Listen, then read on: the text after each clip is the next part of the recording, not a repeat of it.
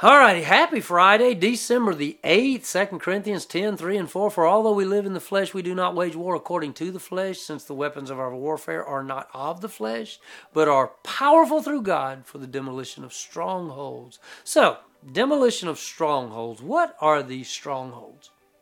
You see, in Paul's argument in, in Corinthians, uh, the strongholds are these opposition to the gospel, opposition to the good news, opposition to the message of God's love and the sacrifice that's been given in Christ. See, there are those in Corinth who are opposed to Paul. And so he talks about that our, our spiritual warfare are weapons against the opposition. And Paul plans to refute those who oppose him. See, Paul has shared with the Corinthians a way to follow Jesus. He's shared with them the way to follow Jesus. See, today, what are the strongholds we face?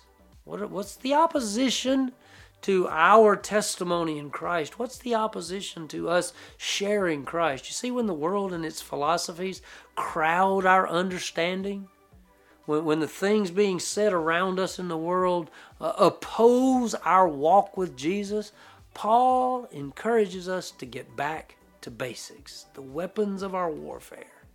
See, Ephesians 6, that Paul also writes, talks about uh, our armor, our, our, our spiritual armor, uh, uh, those things that God has provided for our defense, and the, the singular offensive weapon being the sword of truth, the, the Word of God. You see?